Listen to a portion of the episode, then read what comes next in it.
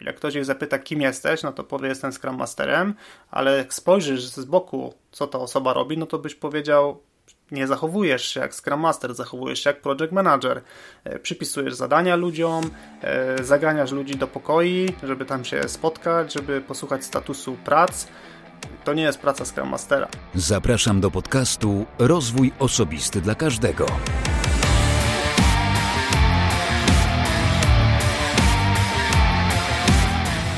Cześć, ja nazywam się Wojtek Struzik i zapraszam Cię do wysłuchania 71. odcinka podcastu Rozwój Osobisty dla Każdego, który nagrywam dla wszystkich zainteresowanych świadomym i efektywnym rozwojem osobistym. Dzisiaj to już 71 odcinek, ale w 70 odcinku moim gościem był Mateusz Górski i rozmawiałem z nim o sposobach, metodach wspierania autorów, twórców, w jaki sposób oni powinni to zakomunikować, jak się do tego przygotować, jak zachęcić osoby, które mogą ich wspierać do tego, aby to zrobiły.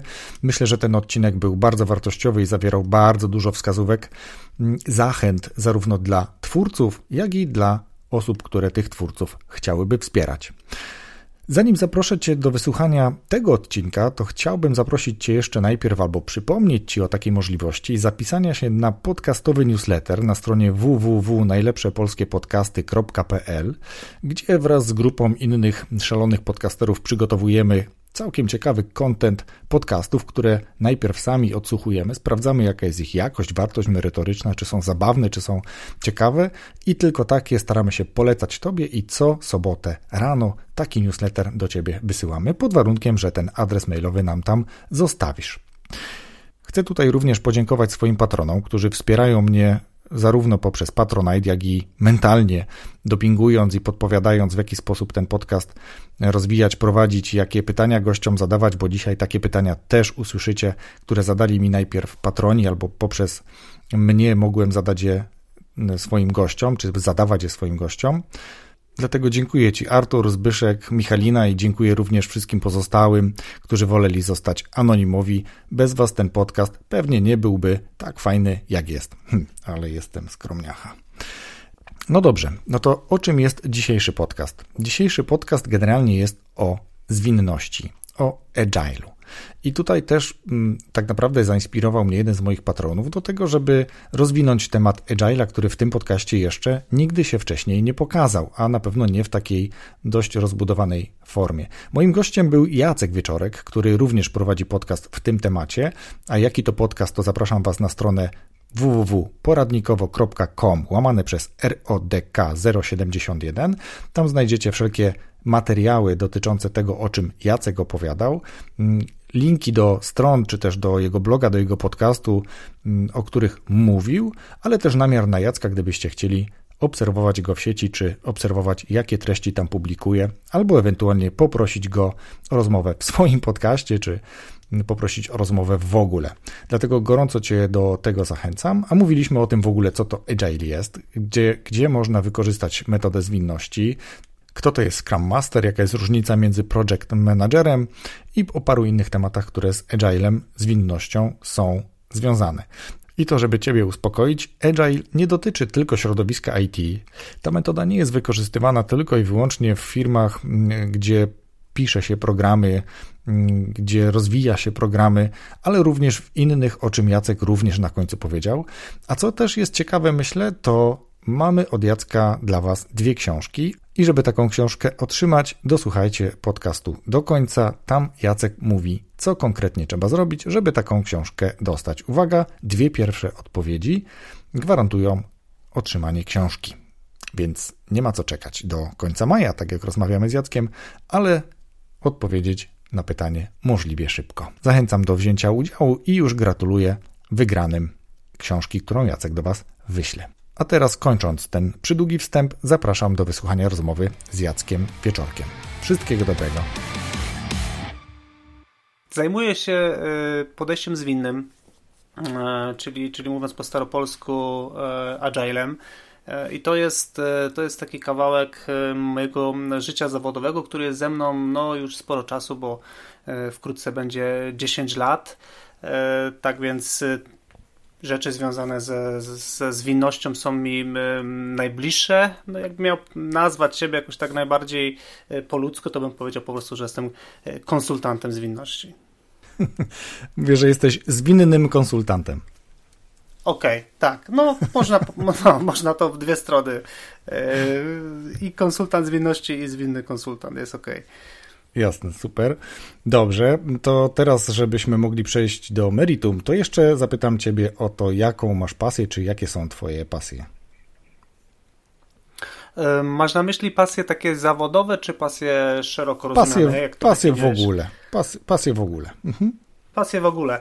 Okej. Okay. Wiesz co, to, to mm, myślę, że jak się zastanawiam nad, y, nad swoimi pasjami, to na pewno częścią mojej pasji, co, co dla niektórych może być dziwne, jest to, czym się zajmuję zawodowo i to najprawdopodobniej wynika z tego, że e, kiedy decyduję się w swoim życiu, że mm, jakimś tematem zajmuję się na poważnie, no to dosyć mocno w ten temat wsiąkam.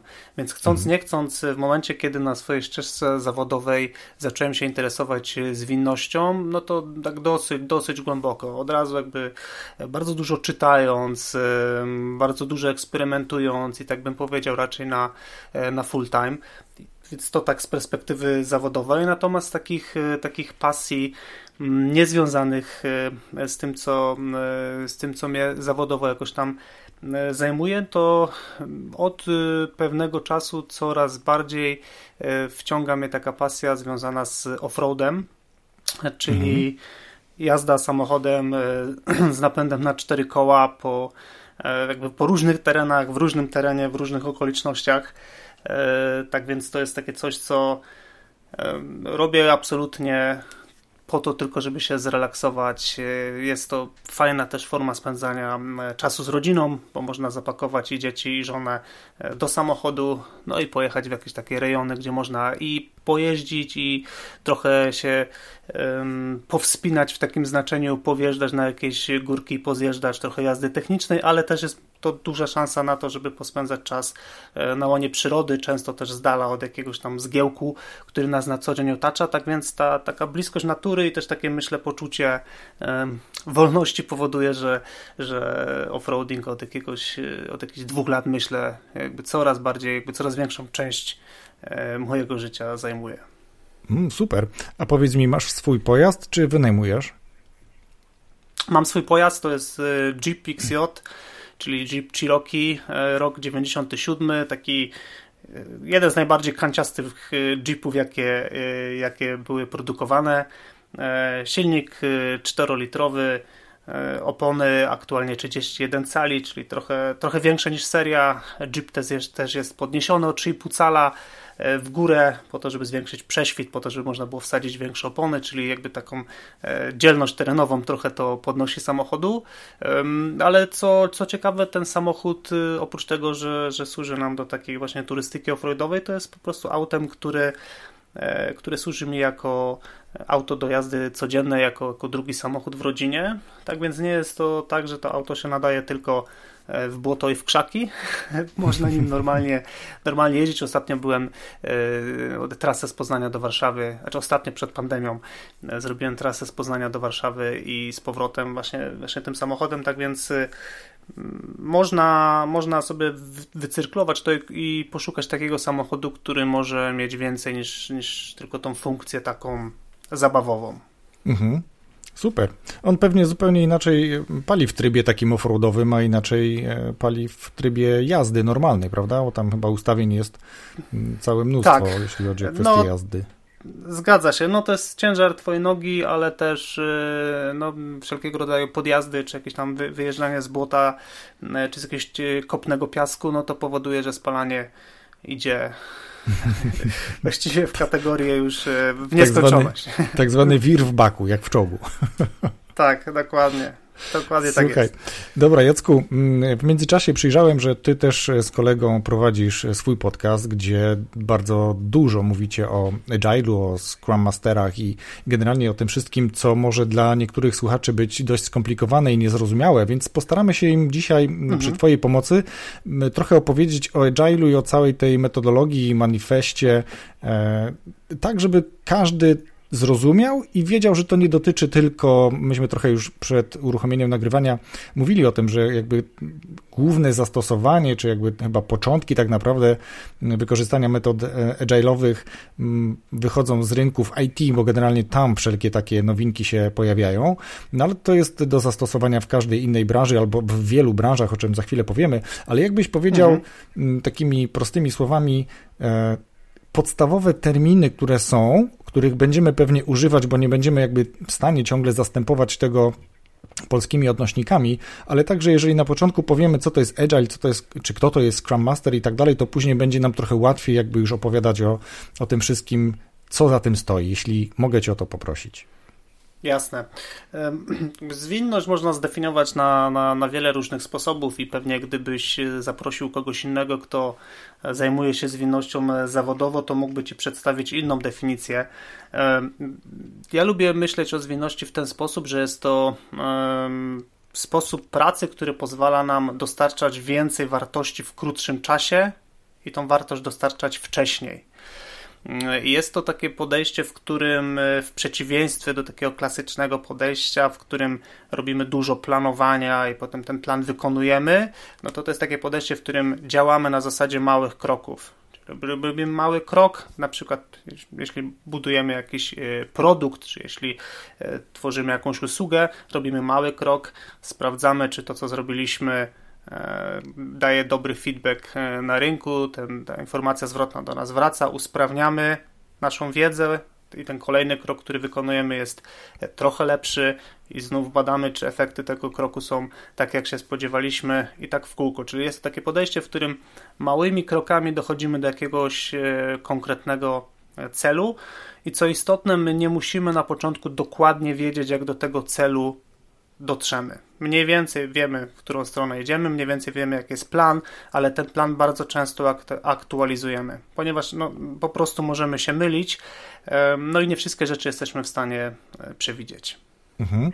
Czy to można powiedzieć, że to może nie jest całkowite odejście od takiej metody zarządzania, planowania, gdzie wyznacza się jakieś kamienie milowe, wiemy jaki jest cel, zakładamy jakiś termin i staramy się za wszelką cenę tego terminu dotrzymać, tylko to jest coś takiego doing by learning, learning by doing, gdzieś gdzie w międzyczasie pojawiają się nowe jakieś informacje, mm, rzeczy się zmieniają i, i wtedy mhm. natychmiastowe reagowanie na to, co się dzieje. Czyli unikamy takiej sytuacji, kiedy w normalnym procesie planowania w danym momencie ma przyjechać jakiś element, czyli powiedzmy ma przyjechać jakiś specjalista, ekspert, żeby ruszyć jakby dalszy, mm, czy pewien element procesu, bez którego inne nie zadziałają i on nie przyjeżdża. No i w normalnym procesie po prostu jest dziura, wyrwa, nic się nie dzieje, a w metodzie agile, czyli tej zwinnej, od agility, mm, no ktoś znajduje jakieś rozwiązanie i prace trwają dalej, być może w innym obszarze, tak? No tak, e, w dużym skrócie i, i w dużym uproszczeniu, natomiast e, Oczywiście. No, rzeczywiście jest tak, że w tym paradoksalnie, w tym podejściu e, zwinnym tego planowania jakby na różnych poziomach jest bardzo dużo. W sensie mm.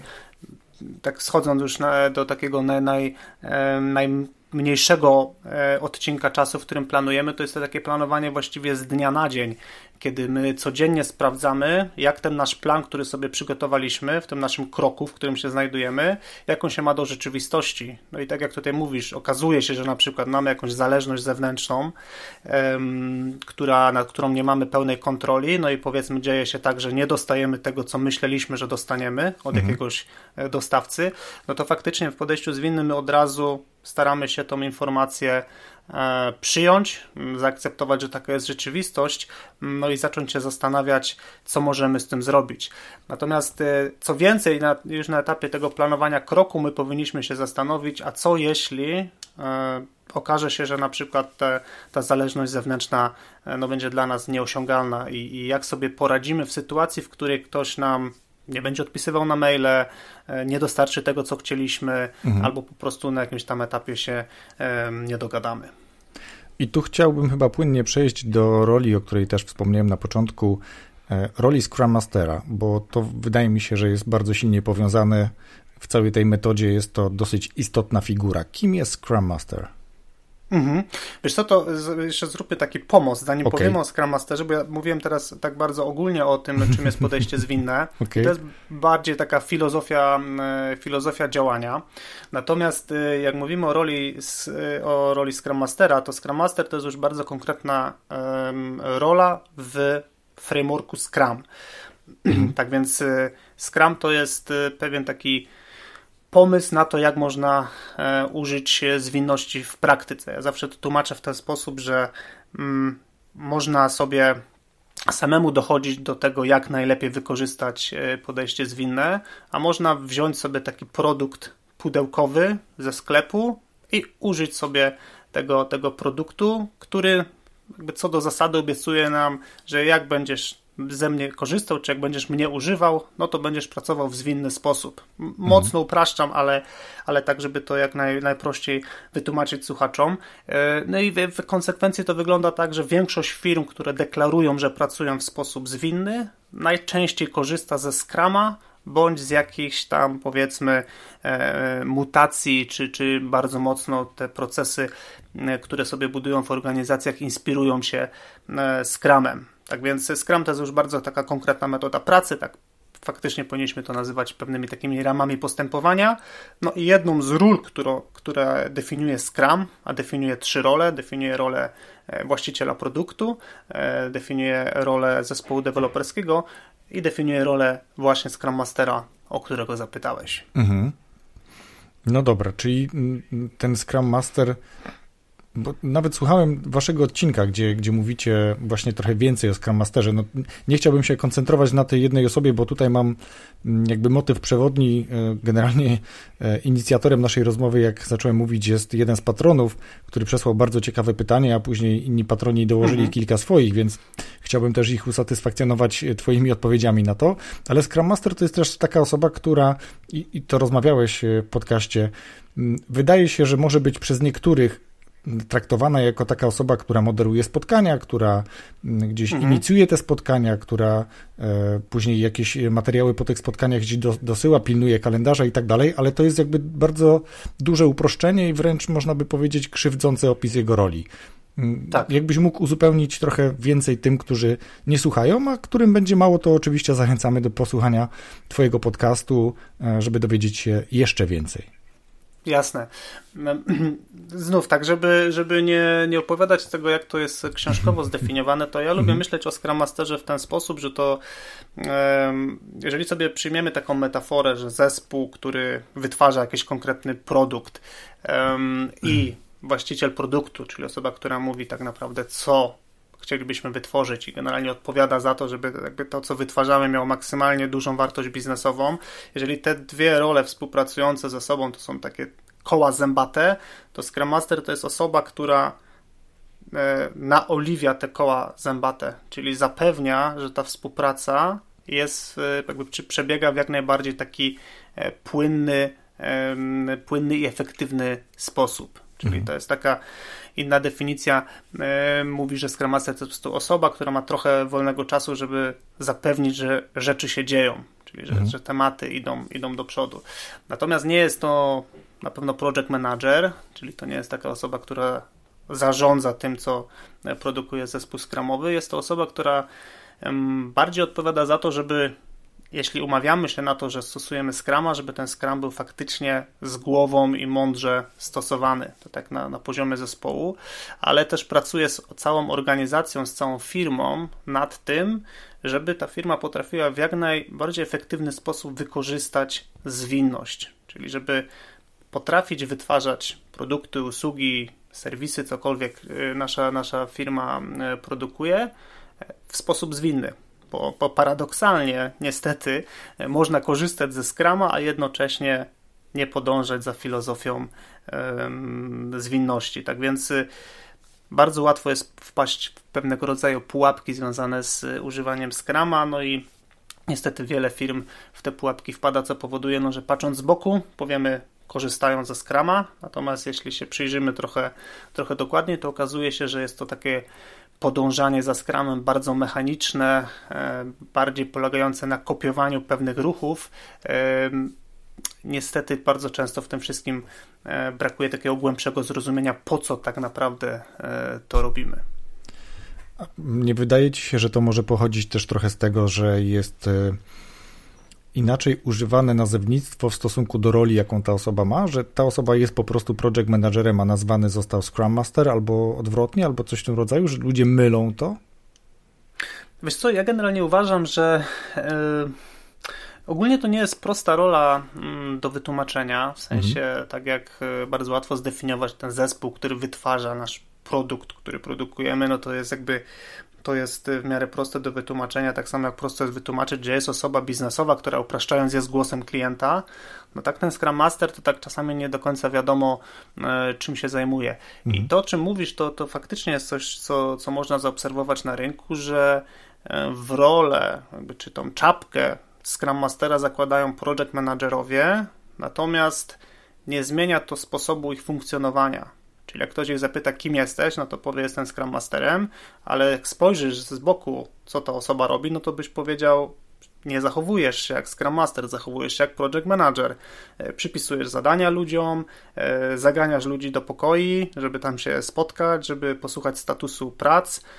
To nie jest praca Scrum Mastera. Mhm. Więc y, z jednej strony to są takie właśnie pewne skróty myślowe, że nie wiem, ktoś przyszedł do firmy, powiedział, macie pracować Scrumem, ty będziesz product ownerem czy właścicielem biznesowym, ty, wy będziecie w zespole deweloperskim, no i brakuje nam jeszcze Scrum Mastera. No i jakaś tam losowa osoba na doczepkę często dostaje tą czapkę, no i efekty są takie potem, że to jakby nie do końca wiadomo w sumie, co ta, czym ta osoba powinna się zajmować.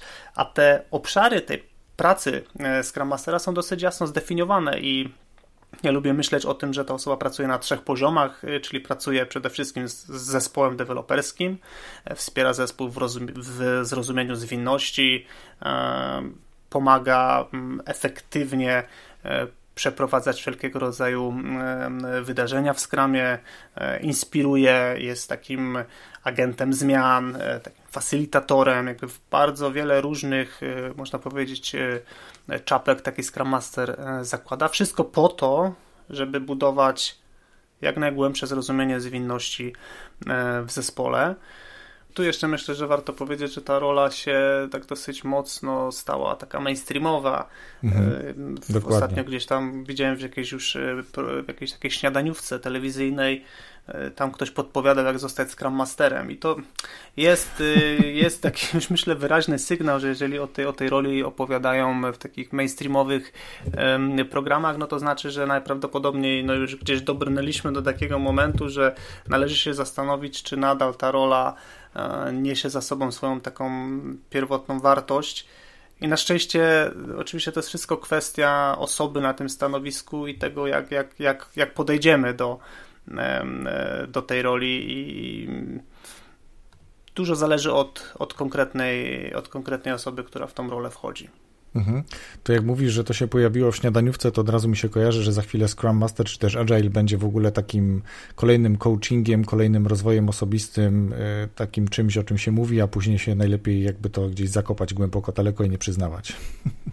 E, wiesz co, e, zgodzę się, bo jakby mm, myślę, że czuję to, o czym mówisz, jeśli chodzi o, o to, jak na, jak na przykład słowo coach zostało wyświechtane. Mhm. E, już wielokrotnie widziałem wśród moich znajomych, jak, jak używałem takiego określenia na swoją rolę agile coach, e, jakieś takie, wiesz, uśmiechy i tak dalej, no bo pierwsze skojarzenie to są jacyś, wiesz, szarlatani, którzy mówią ci, że twoje Ferrari już na ciebie czeka pod blokiem i musisz tylko coś tam, nie wiem, uwierzyć w siebie na przykład. Mhm. I oczywiście to jest o tyle krzywdzące, że jakby moje zrozumienie mm, roli coacha, takie, które nabyłem mm, edukując się w tym zakresie, no to jest y, zupełnie inna rola, rola, w której nie mówisz nikomu, co ma zrobić, a raczej tworzysz pewną ramę e, i pomagasz osobie przejść z punktu A do punktu B, ale to nie ty decydujesz, co się zadzieje.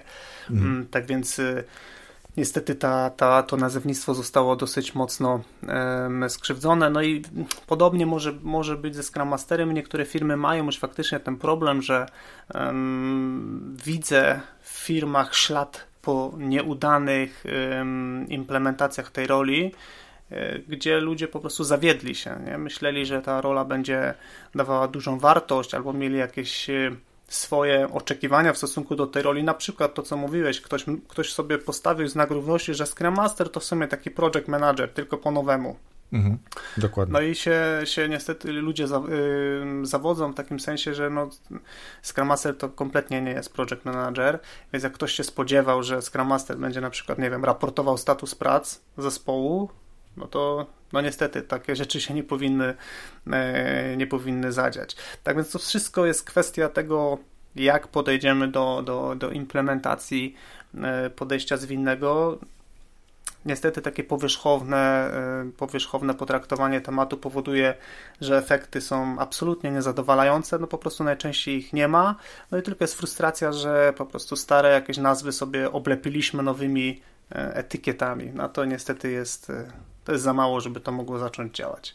I tak się później dzieje niezbyt dobrze, że mm, ktoś mówi, że Agile jest taki dobry, w Agile'u się dobrze mm, pracuje ze Scrumem i tak dalej, a ktoś później powie, a ja tego próbowałem i to wcale takie dobre nie jest, nie? No bo nie zostało tak. to właściwie przygotowane, właściwie zaimplementowane i przeprowadzone.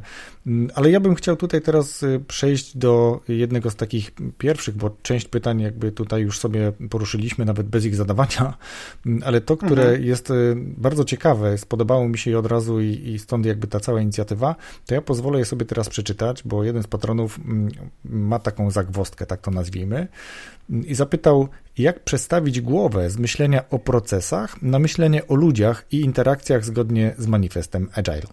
Hmm. Mhm. Tak.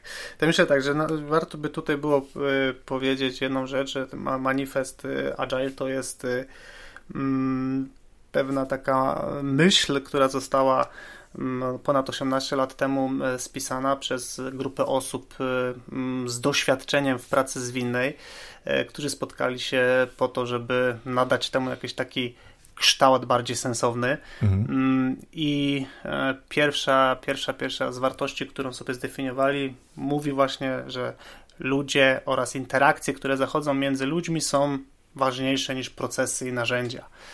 Mm, tak więc y, w pytaniu tutaj od, od patrona słyszę o tym, że byłaby chęć e, zrozumienia tego, jak my możemy działać, żeby ludzie spojrzeli na tą perspektywę taką bardziej miękką.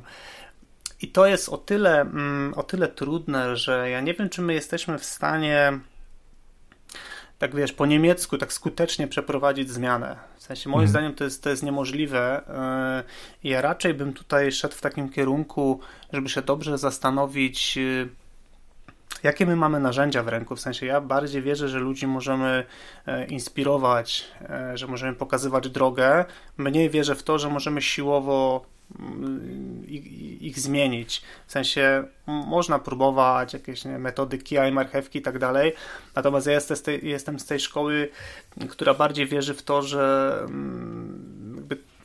praca na jakiejś tam wewnętrznej motywacji e, osób oraz tworzenie środowiska, w którym możemy się zmienić, w ogóle jest przestrzeń na zmianę, środowisko, w którym e, jest przestrzeń, żeby się mylić, żeby popełniać błędy, ale też, żeby z tych błędów wyciągać wnioski, e, przestrzeń, w której możemy eksperymentować, to raczej bym powiedział, że to są kierunki, e, które powinny nas interesować jako organizację, ponieważ takie siłowe przestawienie sposobu myślenia, no powiem Ci, że ja, ja nie widziałem w praktyce czegoś mhm. takiego, żeby coś takiego się udało. Wszystkie te takie zmiany zwinne w firmach, które, które były siłowe albo które były takie trochę, wiesz, wyrwane z kontekstu, nie było jakiegoś takiego jasnego mm, e, jasnej odpowiedzi na to, dlaczego w ogóle się zmieniamy, po co chcemy się zmienić, a dlaczego teraz chcemy podejść do naszej pracy w sposób zwinny, to zwykle te, te takie transformacje zwinne, które nie były dobrze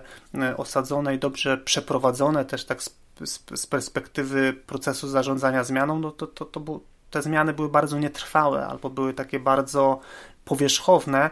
No na i to pokaz. Są, tak, no, na, na, pokaz, w sensie takim, że mm, wiesz, dzisiaj jak na dowolną konferencję, znaczy no dzisiaj w czasach pandemii trochę mniej, ale przed pandemią na dowolnej konferencji zwinnej, no to, to, to zwinność była odmieniana przez wszystkie e, przypadki. Często jak rozmawiam z klientami e, i pytam, dlaczego decydujecie, decydujecie się na pracę zwinną, no to często słyszę taką dosyć szczerą odpowiedź. No, centrala zagraniczna już z tego korzysta i no, jakby my też musimy się zmienić i my też musimy być, zacząć być agile, no i panie Jacku, jak tutaj możemy z tym popracować? No i to jest, to jest to niebezpieczny jest... kierunek, taka zmiana tylko po to, żeby przemalować etykiety, czy żeby być, e, nie wiem, w zgodzie z jakimś tam nurtem zwinnym, ale bez zrozumienia po co, no po prostu z, mojej, z, mo z moich doświadczeń jest wysoce nieskuteczne i frustrujące no jakby też powoduje, że mhm. ludzie potem budują sobie jakieś wyobrażenie, czym jest zwinność. Wiesz co, ja myślę, że też tutaj chodzi o to, że być może, mm, bo ja myślę, że nawet w momencie, kiedy pracujemy w metodzie zwinnej, to tam są też procesy. No bo jakby bez procesów y, mhm. dzisiaj trudno mówić o, o funkcjonowaniu szczególnie jakichś bardziej złożonych projektów, y, tworzeniu produktów, mm, towarów i usług, tak? Więc ja myślę, że tutaj jest kwestia takiego ogólnego podejścia, żeby nawet przy zachowaniu ciągłości procesów, rozwijaniu i tworzeniu no, procesów, myśleć, że za tymi procesami bardzo często stoją ludzie. I jakby mhm. tutaj e, ludzie i, i ta metoda zwinna, czyli ta interakcja, bo tutaj jakby w tej metodzie zwinnej jest dużo takich interakcji. Są, są spotkania, są rozmowy, jest wypracowywanie, są burze mózgów, mm, jest rysowanie różnych e, map myśli, no, wszelakie metody jak gdyby są stosowane po to, żeby znaleźć jak naj lepsze rozwiązania, to to co powiedziałeś na samym początku, żeby w jak najkrótszym czasie dostarczyć jak najlepsze rozwiązanie. Mm, ale też mi się wydaje, że y, to jest kwestia tego, czy organizacja, patrz, osoby zarządzające tą organizacją są na to gotowe i same chcą zrozumieć najpierw całą metodologię, żeby to wdrożyć, a nie wydać tylko polecenie wdrożyć, bez względu na to, co to jest. I tutaj od razu mam kolejne mhm. pytanie, które mm, myślę, że może rozwinąć to pierwsze albo je uzupełnić, też od patrona. Jak wygląda takie wprowadzenie podejścia agile do przedsiębiorstwa, albo może raczej jak powinno wyglądać? Mhm, okej. Okay. No to jest bardzo dobre pytanie. W sensie myślę tak znów z doświadczeń własnych, że mało firm do tego podchodzi w taki sposób przemyślany. Tutaj trochę jakby to, to, za chwilę powiem o takim pewnym paradoksie, który jest z tym związany. Natomiast y, mhm. jak wprowadzić? Y, ja wierzę, tak jak y, wspomniałem przed chwilą, że to jest wprowadzenie zmiany zwiny, to jest jakiś tam proces zarządzania zmianą. Tak więc y, do takiej zmiany no, trzeba się przygotować, trzeba się zastanowić. Mhm. Taka zmiana to jest zwykle e, jakieś tam, to są zwykle jakieś tam konkretne e, kroki. I przykładowo, no, takim pierwszym, e, pierwszym krokiem sensownym, który, który warto mm, podjąć, to jest taki krok, w którym się zastanawiamy, dlaczego my tak w ogóle chcemy się zmienić, po co, z czego to mhm. wynika, jakie mamy aktualne doświadczenia, dokąd chcemy iść jak sobie wyobrażamy tą przyszłość, kiedy już funkcjonujemy w inny sposób. I bardzo często ten punkt już jest problematyczny, dlatego że są firmy, które nie są gotowe na zrobienie takiego realnego rachunku sumienia. Są firmy, które nie są gotowe, żeby powiedzieć, to, co aktualnie robimy i to, w jaki sposób pracujemy, jest, jest nie okay, jest niesatysfakcjonujące, jest kiepskie w wielu firmach nie ma, nie ma te, na poziomie kultury nie ma przestrzeni na to, żeby powiedzieć y, otwartym tekstem, że coś nie działa, czy że coś jest nieefektywne, bo zostanie to wykorzystane mhm. przeciwko nam. Tak więc y, mm, sensownie z mojej perspektywy jest najpierw odpowiedzieć sobie bardzo tak na głębokim poziomie na pytanie dlaczego i po co, E, żeby potem się dopiero zastanowić, e, w jaki sposób przez tą zmianę będziemy przechodzić, e, kto będzie tą zmianą zarządzał, kto będzie, tej, kto będzie twarzą tej zmiany, w jaki sposób będziemy tą zmianę krokowo wprowadzać do organizacji i tak dalej. No I tutaj na przykład no, chociażby model, model Kotera to jest coś, co z mojej perspektywy jest sensownym takim, mówiąc po staropolsku, frameworkiem wprowadzania dowolnej zmiany i bardzo często na podstawie tego modelu widzę, że organizacje e, podchodzą też do zmiany zwinnej i z mojej perspektywy też mm, mi ten model jest, jest e, całkiem bliski. Oczywiście to nie jest mhm. jedyny możliwy. Natomiast to, co, jest, to, co powiedziałem, co jest paradoksalne w, w takim wprowadzaniu zmiany, w podejściu zwinnym to jest to, że no, ktoś mógłby mieć apetyt na to, żeby taką zmianę sobie bardzo dobrze zaplanować. I wiele organizacji to robi. Robią sobie dwuletni plan wprowadzenia Agile'a, realizują go i na koniec mówią, to teraz jesteśmy już zwinni. Mhm. I z mojej perspektywy to jest, to jest y, myślenie, które pokazuje, że mm, no, brakuje zrozumienia, czym jest zwinność. Bo, bo z mojej perspektywy zwinność to jest raczej poszukiwanie lepszych sposobów pracy, więc jakby jeżeli się godzimy na wejście na ścieżkę pracy zwinnej, to to oznacza, że de facto nie ma punktu, w którym powiemy już jesteśmy zwinni. Ja lubię taką metaforę, jeśli jak, jak mówię o zwinności, metaforę tego, że każdy z nas jest w jakiś sposób rozciągnięty. Nie? Czyli na przykład ja mogę się schylić i dotknąć e, powiedzmy palcami rąk ziemi i mogę powiedzieć, no jestem rozciągnięty, ale stanie obok mnie osoba, która ma o wiele lepszą mobilność, e, no i dotknie na przykład zewnętrzną stroną dłoni, nachylając się ziemi, no i powie jestem bardziej jestem bardziej rozciągnięty, a obok mnie ktoś stanie i, pochyli się, tylko dotknie rękoma poniżej kolan, no i on też powie, no jestem jakoś tam rozciągnięty. E, co to oznacza? Oznacza to, że każda firma może mieć zupełnie inny poziom zwinności w danym momencie czasu. To, co my wypracujemy na dzisiaj, nasza zwinność, czyli e, jak szybko jesteśmy w stanie zareagować na zmianę na rynku, albo jak często jesteśmy w stanie oddawać naszym klientom nowszą wersję produktu, albo jak dobrze jesteśmy w nieustannym usprawnianiu procesów naszej pracy, to dla każdej firmy może oznaczać, oznaczać coś kompletnie e, innego. Tak więc zwinność to jest pewna droga i co ciekawe, ona nie ma tego punktu końcowego, bo zawsze możemy zrobić coś lepiej, zawsze możemy zrobić coś szybciej, e, zawsze możemy lepiej się dogadywać, zawsze możemy lepiej rozumieć problemy naszych klientów, zawsze możemy szybciej eksperymentować i wydawać mniej pieniędzy na nieudane pomysły. Tak więc niestety nie jest to coś, co można ta zwinność mityczna to nie jest coś, co można odtrąbić jako sukces, że już jesteśmy mhm. zwinni, no bo zawsze można być lepszym. Tak w sumie podobnie jak, jak w rozwoju osobistym, nawiązując do, do, do głównego tematu twojego, twojego podcastu. Zgadza się. Tak samo w rozwoju osobistym, jakbyś zapytał 10 osób, to każda pewnie z 10 osób powie ci trochę inaczej, jak sobie wyobraża, czy jak rozumie rozwój osobisty. Więc ja doskonale wiem, o co tobie chodzi i trochę też mi tak chodzi znowu po głowie teraz takie porównanie trochę. Nie wiem, czy um, chyba tak. Mamy metodę zwinną, mamy agile'a. Mamy, jakby ten agile jest y, kręci się wokół wytwarzania produktu, rozwoju tego produktu, jakikolwiek to produkt jest. Mhm. Mamy lean management, który też jakby jest czymś takim, co wpływa na poprawę efektywności, na zmniejszanie tak. ilości błędów i tak dalej, czyli one się trochę przenika. Gdzieś po drodze jeszcze jest wpleciony Kaizen, który z lean managementem też ma bardzo wiele wspólnego, małymi krokami dochodzisz do jakiegoś takiego e, mhm. lepszego Mm, procesu, czy lepszego rozwiązania i tak dalej. I jakby tutaj tych metod związanych z rozwojem, zarządzaniem jest wiele, tylko one trochę jakby wychodzą z innych środowisk, chociaż kierunek ich podążania jest ten sam. Jeden wywodzi się, jeden, no powiedzmy, że ten, o którym rozmawiamy, czyli ta metoda zwinna, jest taka bardziej okupiona tym środowiskiem IT, zdecydowanie bardziej. O tym, gdzie to za chwilę, e, gdzie jeszcze można to wykorzystać i w jaki sposób, to, to chciałbym jeszcze do tego nawiązać, ale powiedzmy, że korzenie są takie bardziej e, technologiczne, techniczne z tego środowiska IT. Z kolei właśnie ten lead management czy Kaizen jest z tego środowiska produkcji, wytwarzania linii, jakby linii produkcyjnej, tak, z fabryk, y, z dużych zakładów mhm. produkcyjnych. Ale generalnie kierunek jest przecież ten sam. Chodzi o to samo, żeby na końcu, żeby było jak najmniej błędów, jak najtaniej, jak najlepiej, aczkolwiek przy Agile'u jest jeszcze coś, czego niekoniecznie można powiedzieć, że jest przy linii, chociaż tam też są zaangażowane zespoły, tylko w trochę innym stopniu i na innym poziomie, nie ma tego czynnika ludzkiego z tą atmosferą, która jak gdyby jest przyklejona do Agile'a. Chyba to jest taka jedna z główniejszych różnic. Jak ty byś to przedstawił?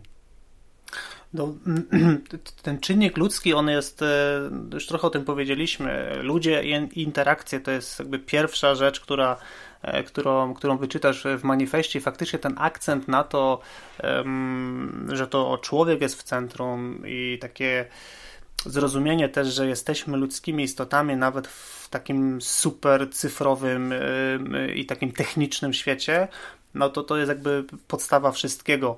Dlatego, że na koniec dnia, niezależnie jaki produkt byśmy wytwarzali, czy jaką usługę, no to na koniec dnia tą usługę produkują ludzie. I to, mhm. jak y, ci ludzie się dogadują, to jak ci ludzie się komunikują, e, to jak są skuteczni też w przekazywaniu tych pomysłów, które mają w głowie, to jak dobrze zapewniają, że się rozumieją, że są na tej samej stronie, to wszystko jest y, tym, co tworzy tak naprawdę tą, taki, tą istotę zespołowości, czyli duże skupienie na tym, żebyśmy się dobrze rozumieli, żebyśmy się dobrze dogadywali, żebyśmy też mhm. pracowali zespołowo, co powoduje, że jesteśmy w stanie osiągać lepsze rezultaty i też tak środowisko pracy, w którym funkcjonujemy, jest po prostu takie bardziej przyjazne. O wiele przyjemniej nam się pracuje z grupą osób, które znamy, z którymi mamy jakąś relację i po prostu z którymi się lubimy, aniżeli w jakimś takim toksycznym środowisku, w którym czujemy, że nikt nam nie pomoże, czujemy, że nie ma miejsca na, na, na porażkę, że nie ma miejsca też na to, żeby powiedzieć, że czegoś się nie wie, albo nie ma miejsca, żeby przyznać się e, do błędu. Tak więc faktycznie w tym podejściu zwinny ten akcent na, na, na, na człowieka jest spory jest spory i, i myślę, że pomimo tego, że teraz e, jakby dużo mm, firm przeszło na, na pracę zdalną i tych interakcji będziemy mieć jeszcze mniej, pewnie przy, przez jakiś jeszcze spory okres czasu, e, no to uważam, że to jest coś, co warto pielęgnować. W sensie takim moim zdaniem takiej ludzkiej interakcji, rozmowy, ale też takich rozmów niekoniecznie zwią związanych z pracą, takich rozmów przy kawomacie, takich tych wszystkich okazji do budowania mikrorelacji, no nie zastąpimy, jeżeli ustalimy sobie, że naszą metodą kontaktu w świecie wirtualnym jest tylko, są tylko wiadomości tekstowe. Mhm. Na przykład, nie? Tak więc jakby taka forma też y, wiele zespołów teraz dopiero postawiona pod, pod ścianą musi nauczyć się współpracować, czyli słuchać siebie nawzajem, e, zadawać pytania, e, dogadywać się, rozwiązywać konflikty. I, jeżeli ktoś tego nie nauczył się w tym świecie takim przedpandemicznym, no to ma dodatkowy poziom trudności, żeby te same rzeczy teraz zrealizować w świecie cyfrowym, gdzie to jest o wiele trudniejsze. No bo często się w ogóle nie widzimy, Wiele osób decyduje się nie włączać kamery, co mhm. powoduje, że o wiele trudniej jest odczytać e, jakieś intencje, emocje, zamiary, mowę ciała. Mm, jak rozmawiamy, to jeszcze słyszymy ton głosu, mm, słychać, że ktoś coś przytaknie, albo że, że jakiś tam wyda z siebie sygnał, który coś nam powie, ale jeżeli przeniesiemy to tak, obedrzemy to absolutnie z takich, e, jakby to, to bogactwo komunikacyjne e, usuniemy, no to zostanie suchy tekst, który no, można zinterpretować na różne sposoby, no i niestety jest to bardzo taka ułomna forma, e, forma kontaktu. Tak więc y, człowiek jest i był moim zdaniem, e, znaczy był i długo jeszcze będzie jakby w centrum i to ten czynnik ludzki nadal będzie determinował e, sukcesy bądź porażki produktów, usług czy czegokolwiek, co, co wytwarzamy. Uważam, że jeszcze przez długi okres czasu sztuczna inteligencja tego aspektu e, jakby nie zastąpi. Mhm.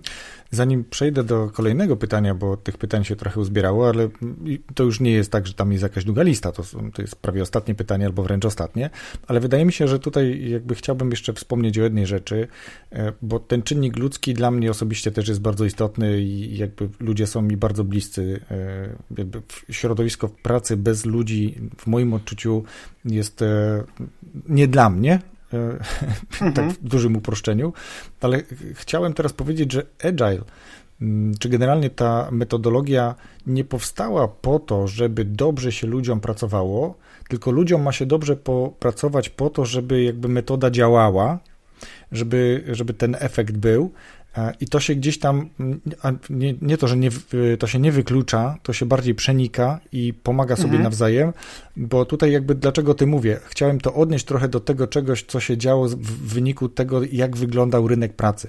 Rynek pracy w pewnym momencie został zdominowany, niektórzy mówili nawet, że jest to rynek już pracownika, Mhm, Chociaż tak. ja nie do końca jakby się z tym zgadzałem, ale powiedzmy, że, że na pewno był już bliższy stronie pracownika niż pracodawcy, więc pracodawcy zaczęli zachodzić w głowę, co zrobić, żeby ludzi zatrzymać u siebie lub pozyskać ciekawe, wartościowe jednostki do pracy w tym konkretnym zakładzie. I tutaj zaczęto wymyślać różne metody y, angażowania pracowników, poszukiwania, kupowania ich różnymi benefitami to tutaj jakby nie ma to, moim, w moim odczuciu, nie ma to nic wspólnego ze sobą. Bo jeżeli jest w organizacji Agile, jest ta atmosfera pracy, która wspiera procesy zwinnego prowadzenia projektów czy, czy e, prowadzenia mm, generalnie pracy, to to nie musi mieć nic wspólnego, ale przekłada się na ten employer branding tak zwany, czyli na to budowanie mhm. wizerunku pracodawcy. Bo jeżeli koncentrujesz się na budowaniu wizerunku bez przygotowania całego zaplecza, że ta atmosfera ona jest lub ją budujesz po to, żeby móc powiedzieć, że jest employer branding, że ta marka jest dobra, pracodawca jest dobrze oceniana na rynku, ludzie chcą tam pracować, to, to dzisiaj tak naprawdę to, co się wydarzyło na przestrzeni ostatnich kilku tygodni, tych dwóch miesięcy, to jest takie bardzo brutalne powiedzenie sprawdzam. I te firmy, które tak. budowały fasadę mm, employer brandingu, no właśnie. Za chwilę się okaże, czy to była fasada, czy nie, bo jak się skończy pandemia i, i będzie wiadomo, kto tam został, kto chce dalej pracować, to myślę, że te firmy, które koncentrowały się nie na budowaniu employer brandingu, tylko on powstawał niejako sam w wyniku tego, co się działo mm, w pracy zwinnej na przykład, no to po prostu to zostanie. To, to jakby dalej będzie działało, bo jest w oparciu o ludzi, prawdziwych ludzi, którzy pracują tak. tam konkretnie, dlatego że lubią to robić, lubią ten zespół, z którym pracują i ta metoda im generalnie odpowiada. To trochę się rozgadałem, ale to wydawało mi się, że to jest też dobry moment na to, żeby o tym powiedzieć.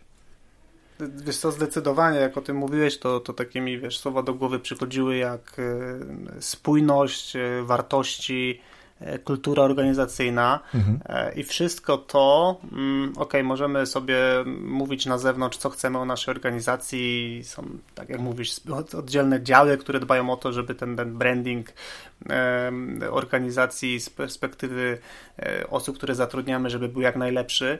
Natomiast no niestety znów no często to jest pewnego rodzaju fasada. No taki przykład jakby z mojej, z mojej branży to jest taki, że no właściwie każda firma o sobie mówi, jak wejdziesz na ich stronę, czy na, na jakieś tam profile e, w social mediach, no to wszystkie firmy są równozwinne. Każda, mhm. każda jest zwinna, e, każda mm, używa Scrama, ludzie są szczęśliwi i tak dalej. Natomiast e, no bardzo często jest tak, że dopiero jak wejdziesz do konkretnej organizacji, to okazuje się, że no coś, coś nie trybi, w sensie, wiesz, zaczynasz czuć pewien taki rozjazd pomiędzy tym, co usłyszałeś na rozmowie kwalifikacyjnej, czy co widziałeś na różnych tam stronach internetowych, e, w zderzeniu z rzeczywistością. Nagle się tak. okazuje, że wcale nie jest tak, e, tak kolorowo. Nagle okazuje się, że ludzie wcale nie są tak zaangażowani. no i, w kuluarach, i w kuluarach taki... mówi się zupełnie coś innego wtedy. Tak, no i, i, i faktycznie myślę, że taki, takim firmom będzie o wiele, o wiele trudniej e, przetrwać. E, no dlatego, że no tak jak mówisz, e, wirus powiedział sprawdzam, no i nagle się okazuje, że te takie nasze faktyczne wartości, czy, czy faktyczna jakaś tam e, kultura organizacyjna, no ona, ona zaczyna się pokazywać, bo w nerwowych sytuacjach no trochę mniej mamy czasu, żeby przemyśleć i często reagujemy. Często to są też jakieś takie reakcje impulsywne. Paniczne. No i one mogą, mhm. myślę, dosyć, dosyć mocno obnażyć słabości, słabości organizacyjne. Mhm. Zgadzam się z Tobą. Zgadzam się z Tobą i tutaj e, pozwolę sobie to ostatnie pytanie zadać teraz e, od patrona. Czy Agile może być kiedyś wiodącym podejściem wdrażanym do organizacji pracy w całym przedsiębiorstwie? Wiesz co, ja myślę, że na, na, na dzisiaj to tak patrząc wiesz, na jakiś taki cykl życia zwinności, to ja bym powiedział, że jesteśmy w takim punkcie, gdzie, gdzie zwinność jest bardzo mainstreamowa i, i ten przykład rozmowy o tym Scrum Masterze w śniadaniówce to jest taki jeden z przykładów, ale kiedyś to było tak, wiesz, jak, jak powstawał manifest tam 18 lat temu, no to, to, to ci ludzie, którzy ten manifest podpisywali, to to, to, to byli, wiesz, tacy early adopters, ludzie, którzy eksperymentują z czymś, są absolutnie jakby unikatowi w swoich działaniach na, na, na skalę świata. Natomiast no, wraz z upływem czasu podejście zwinne stawało się coraz bardziej popularne i dzisiaj jesteśmy w takim momencie, że um, też patrząc na, na moich klientów y, ostatnie dobre półtorej czy dwa lata to jest praca z klientami nie IT, czyli pracuję z organizacjami, które nie wytwarzają jako tako produktów cyfrowych, nie tworzą software'u, tylko no, dostarczają jakieś regularne usługi, regularne fizyczne produkty dla jakichś tam konkretnych klientów. Tak więc y, z mojej perspektywy patrząc, to to podejście już stało się wiodące, w takim sensie, że niewiele jest firm, które nie pracują w sposób zwinny. Oczywiście to jest y, wiesz, możesz, tak jak przed chwilą sobie rozmawialiśmy, zwinny a zwinny. No, te, te organizacje mm. są różne. No nie wiem, weźmy sobie przykład chociażby teraz, jak firmy reagują na zmiany związane z pandemią. E, wejdziesz na LinkedIna, przeczytasz, że e, Żabka tam potrzebowała, o ile pamiętam, trzy tygodnie, żeby wdrożyć e, dostarczanie zdalne produktów i jakieś tam tak. pierwsze eksperymenty już trwają. To jest szybko. Z mojej perspektywy to jest szybko.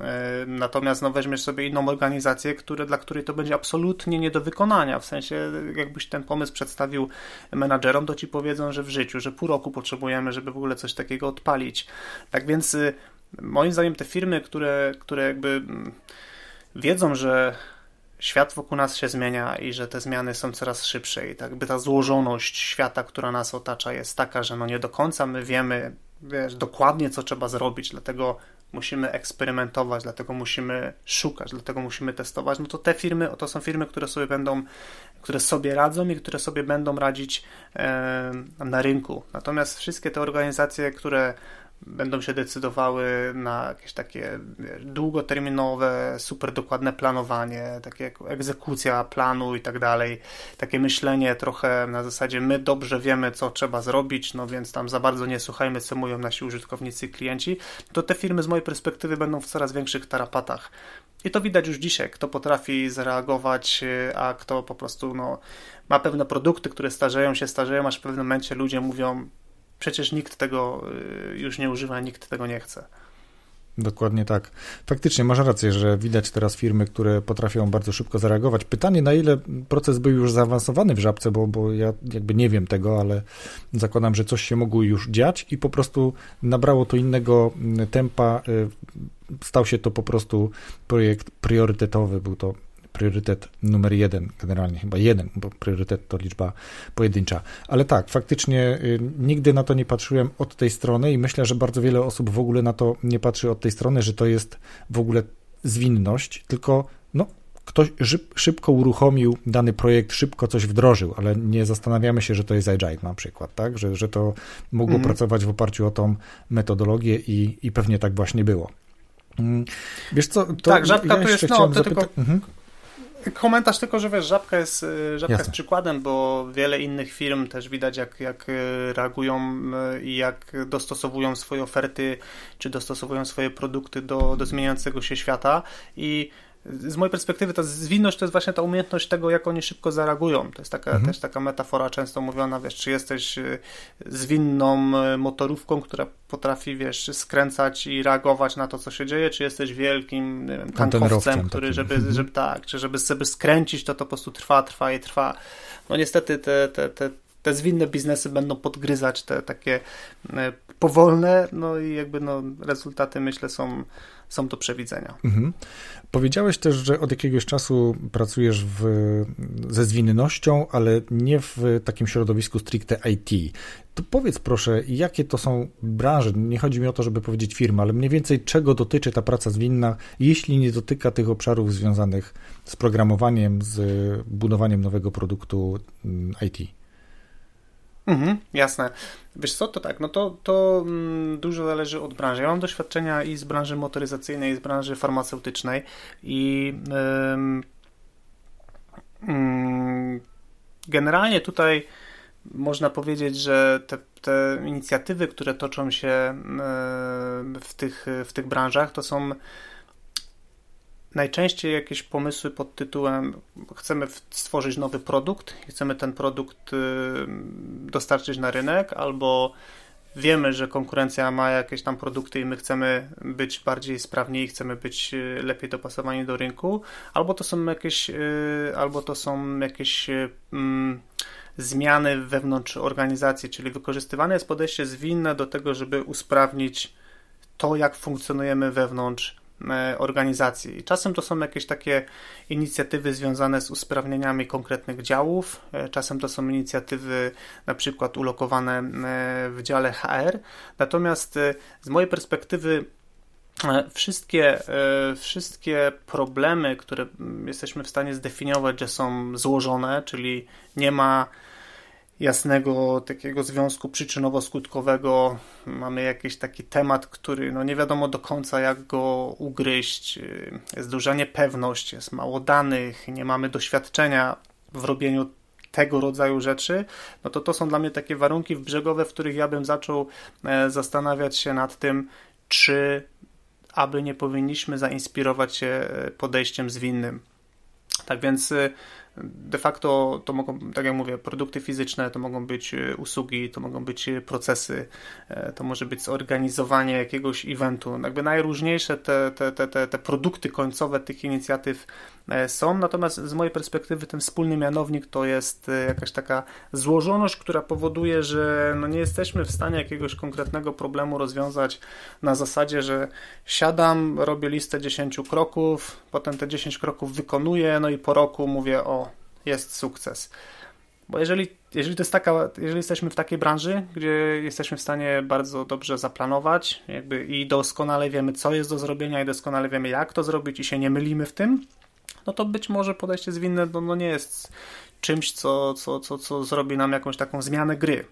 Mhm. Natomiast im bardziej działamy jako organizacja czy jako firma w złożonym środowisku i jest więcej niewiadomych niż wiadomych, no to, no, to, to dla mnie to jest, taka myślę, że lampka zapala, która by mi e, powiedziała, może powinienem się zainspirować podejściem zwinnym, czyli eksperymentowaniem, e, takim działaniem eksploracyjnym, robieniem małych kroków, zastanawianiem się, gdzie jest wartość, e, jak najbardziej, jak najgłębiej wejść w interakcję z klientem, stworzyć jak najkrótsze pętle informacji zwrotnej, tak żeby się jak najwięcej uczyć, to by byłyby takie kierunki, które, które bym, bym rekomendował eksplorować. Mhm. Fajne, bo to mi się bardzo ładnie przeplata z rozwojem osobistym. To uczenie, to, to poznawanie, to rozpisywanie to jest takie coś, co, co bardzo mocno mnie też interesuje i myślę, że słuchaczy także. Świetnie. To teraz y, chciałbym Ciebie zapytać jeszcze, ponieważ już powiedziałem o tym, że mm, jesteś też y, gospodarzem, jednym z gospodarzy podcastu, który koncentruje się na, na zwinności, więc na pewno słuchaczy też odeślemy do tego kanału, żeby chcieli, jeżeli chcą sobie posłuchać trochę więcej. Ale ja też swoich gości pytam o to, żeby zarekomendowali, polecili jakąś książkę, mm, kanał na YouTubie, nie wiem, osobę wartą obserwowania po to, żeby jeszcze ten temat, o którym dzisiaj rozmawialiśmy, uzupełnić lub jakikolwiek inny, który uważasz, że jest wartościowy. Okej, okay, no to paradoksalnie, paradoksalnie bym skierował yy, na portal, yy, którego jestem współautorem, natomiast yy, portal nazywa się agile247.pl i w portalu, na portalu tym wraz z paroma innymi osobami opisuję czym jest zwinność po polsku. I pracujemy mhm. od ponad pięciu lat, mamy pokaźną bazę artykułów i myślę sobie tak, wiesz, z perspektywy twojego słuchacza, że to jest takie źródło, które ma taki całkiem sensowny próg wejścia, ponieważ tam poruszamy takie absolutne podstawy rzeczy takie Super. fundamentalne właśnie, co to jest Agile, e, co to jest Lean, e, czym jest Kanban, Scrum, Scrum Master, e, retrospektywa, czyli wszystkie te takie buzzwordy, które można usłyszeć. I właściwie większość pytań, które masz w głowie na temat zwinności takich początkującego, to znajdziesz odpowiedź właśnie na tym portalu, więc to źródło bym wskazał jako, jako taki punkt startowy do, do dalszej eksploracji. I myślę sobie, mhm. że jakby też nazwa tego portalu może nam posłużyć jako e, pytanie zagadka, kiedy będziemy e, rozdawać dwie książki. O, super. Dobrze o tym powiedziałeś, bo zastanawiałem się, w którym momencie o tym powiedzieć. Y, więc możemy teraz płynnie do tego przechodzić. Y, czy książkę oprócz tej, o której mówisz, też masz jakąś do polecenia, czy raczej koncentrujemy się na tym y, blogu, który, o którym mówiłeś przed chwilą?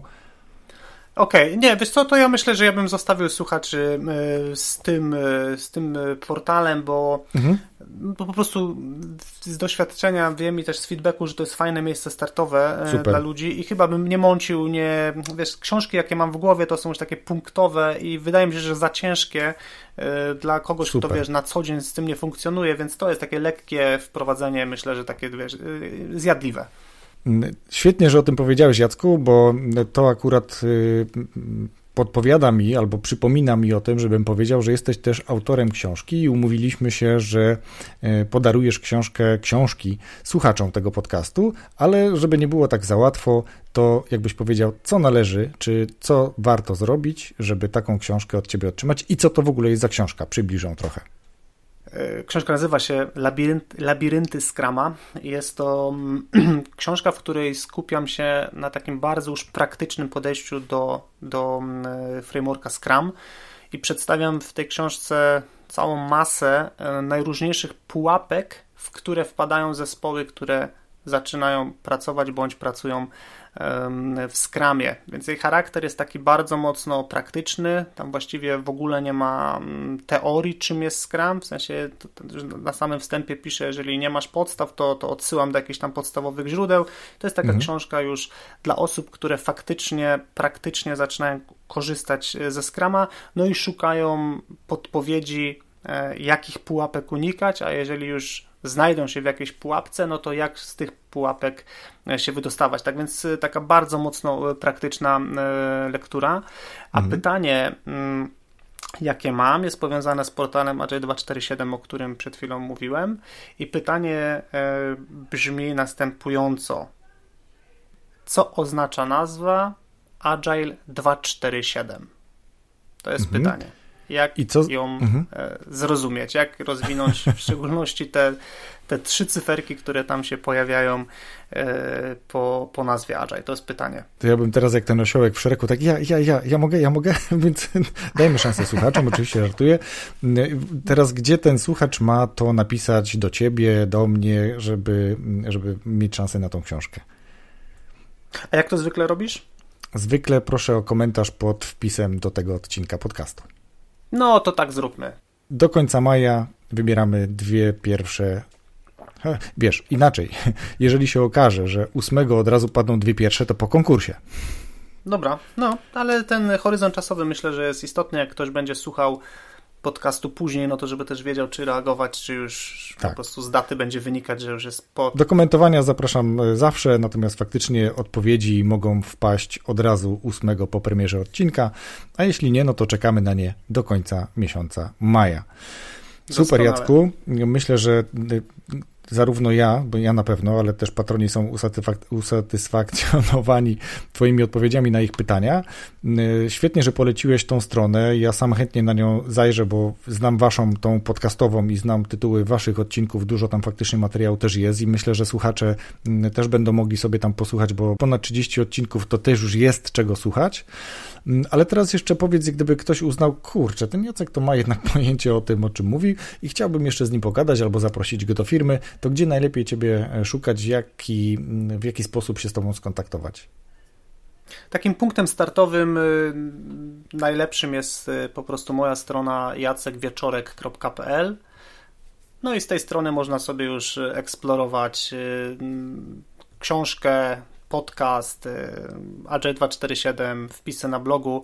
Jest tam też formularz kontaktowy, bez problemu można, można się odezwać. Jestem też widoczny w social mediach i na Facebooku, i na Twitterze, i na LinkedInie, właściwie w tych trzech y, sieciach najwięcej. No i tam też y, reaguję na, na zaczepki y, wiadomości. Tak więc zapraszam, zapraszam do, do kontaktu. Rozwój osobisty dla każdego.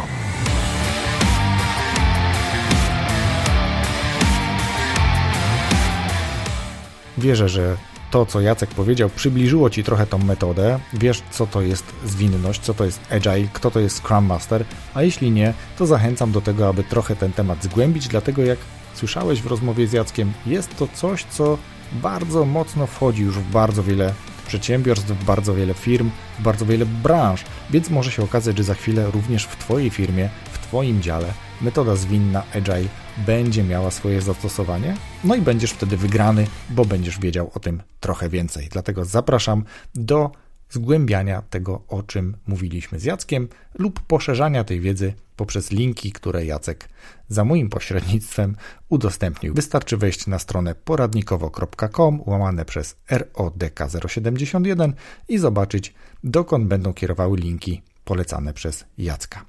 Na dzisiaj to wszystko. Pamiętaj tylko, żeby subskrybować ten podcast lub obserwować go w aplikacji, której używasz do słuchania podcastów, tak abyś wiedział o każdym nowym odcinku.